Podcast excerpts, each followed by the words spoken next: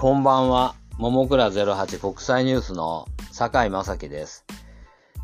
2024年1月12日金曜日の、まあ今夜、もうすぐ、もう8時過ぎたのかな？っていう感じです。で、今日もまあ、ちょっと私なりっていうか、の、まあ、国際情報についてちょっとコメントしてみたいと思います。まあいろいろなことがあるんですが、まあ世界がまあ今、ウクライナ、あるいはその、なんですか、イスラエル、ああいう、まあ、ガザで、まあ、紛争が起きたりして、まあ、今年はその、まあ、台湾の選挙も間もなくありますが、アメリカでも11月には大統領選挙があります。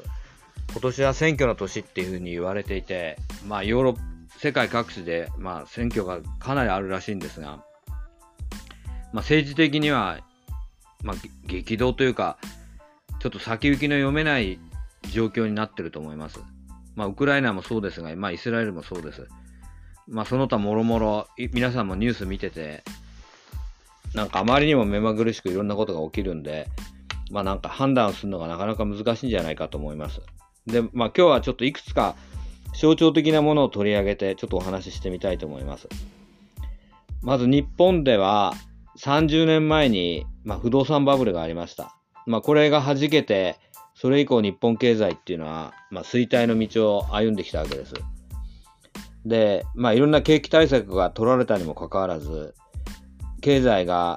まあ、なんとか大きく再生するってことが日本の場合は、もう、これからあるかもしれませんが、今まではなかったわけです。でその一つが、まあ、これは私がその一つの原因ではないかと思って見てるのが、まあ、バブルの欠如だと思います。アメリカでは1990年代に、まあ、ドットコムバブル、インターネットバブルがあったんですが、これが弾けました。まあ、当時インターネット関連の株が、まあ、暴落したみたいなことを言ってますが、このインターネットバブルっていうのがやっぱり、まあ、ドットコムバブルですか、これがアメリカ経済を引き、やっぱりこう引き入るわけです。やっぱバブルっていうのは熱狂や、その起きてることに対する過大評価みたいなのがあるんで、その経済をすごく引っ張って、まあ、なんていうか売り上げを伸ばすわけですね。お金も資金もいっぱい入るんで。で、これが今、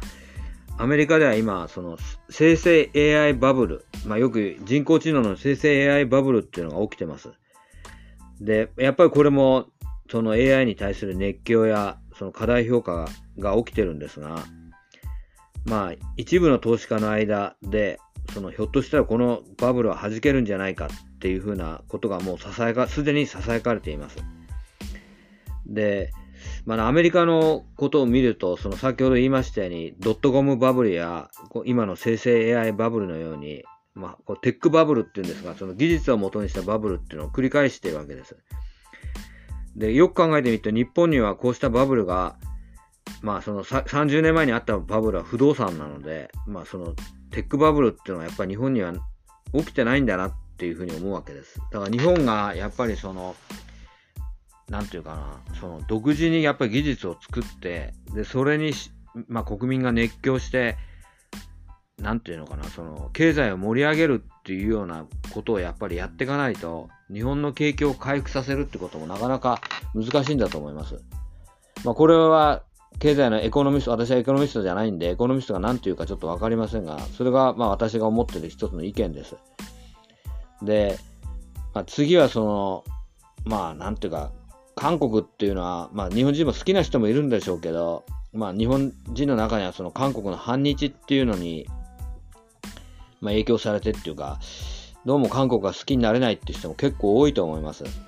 まあいろんな領土問題、竹島の問題、あるいは徴用工の問題、慰安婦の問題など、もう韓国がやってくる反日っていうのはもう辟易してる日本人っていうのも結構多いと思います。ただ、まあこれはちょっと私も最近、もうなんて本当驚いたんですが、最近韓国人のラッパーでキッド・ミリっていう人、まあ若い子なんですが、まあ音楽を聴いたんですが、非常にレベルが高いわけです。でも BTS も、まあ、世界的に有名ですが、その地下にいるラッパーなんかも、まあ、その他もたくさん韓国にもいるんですが、まあ、ポッドキャストなんかで聞くと非常にレベルの高い、なんていうか、まあ、音楽を披露してるわけです。だやっぱり韓国の社会っていうのも、まあ、反日の面もありますが、やっぱりすごく多様性があるんだと思います。だから、日本人ももう少し韓国の社会の、そうした多様性を見て、まあ、好きになれとは言わないですが、その韓国をもう少し客観的に見られるように、やっぱり努力していく必要もあるんじゃないかと思います。で、韓国の航空宇宙プロジェクトや、まあ、サムスンですね、こうした企業からも、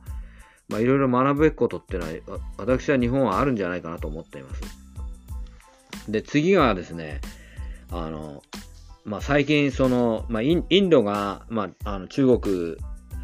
の、その、なんていうか、人口を抜いて、まあ、世界第1位になったっていうような情報もありますが、まあ、アメリカの企業なんかも、インドに目をつけて、すでにもう、その2030年にインドが世界第3位の経済大国になるなんて言われてる中で、インドに進出しています。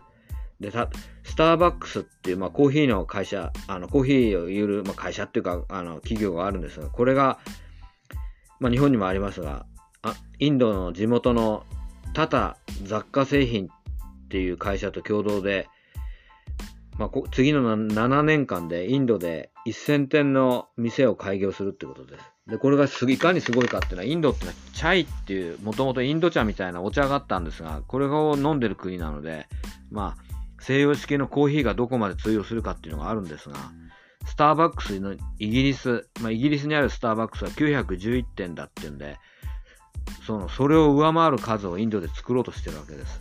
つまり、そのインドが、今言いました、2030年に世界第3位の経済大国になる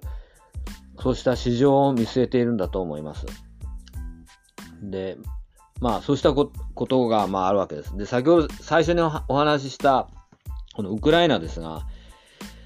ウクライナでも、まあ、今戦争が続いているんですが、まあ、これ一つ軍事的な話なんですが、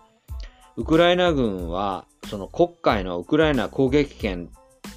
にいるロシアの水上艦っていうのは、モスクバ、まあ、これ巡洋艦だったと思いますが、撃沈したりしてるわけです。しかし、唯一ウクライナ軍が撃沈できないのが、改良型のキロ級潜水艦です。これは非常に静粛性が高くて、ソナーで探知するのも難しくて、黒海のウクライナ攻撃権で唯一ロシア海軍から活動を許可されている潜水艦です。だから、まあ、ウクライナがのミサイルあれで攻撃できる範囲内にまあ、ロシアの潜水艦が海底にこもっているってことですよね。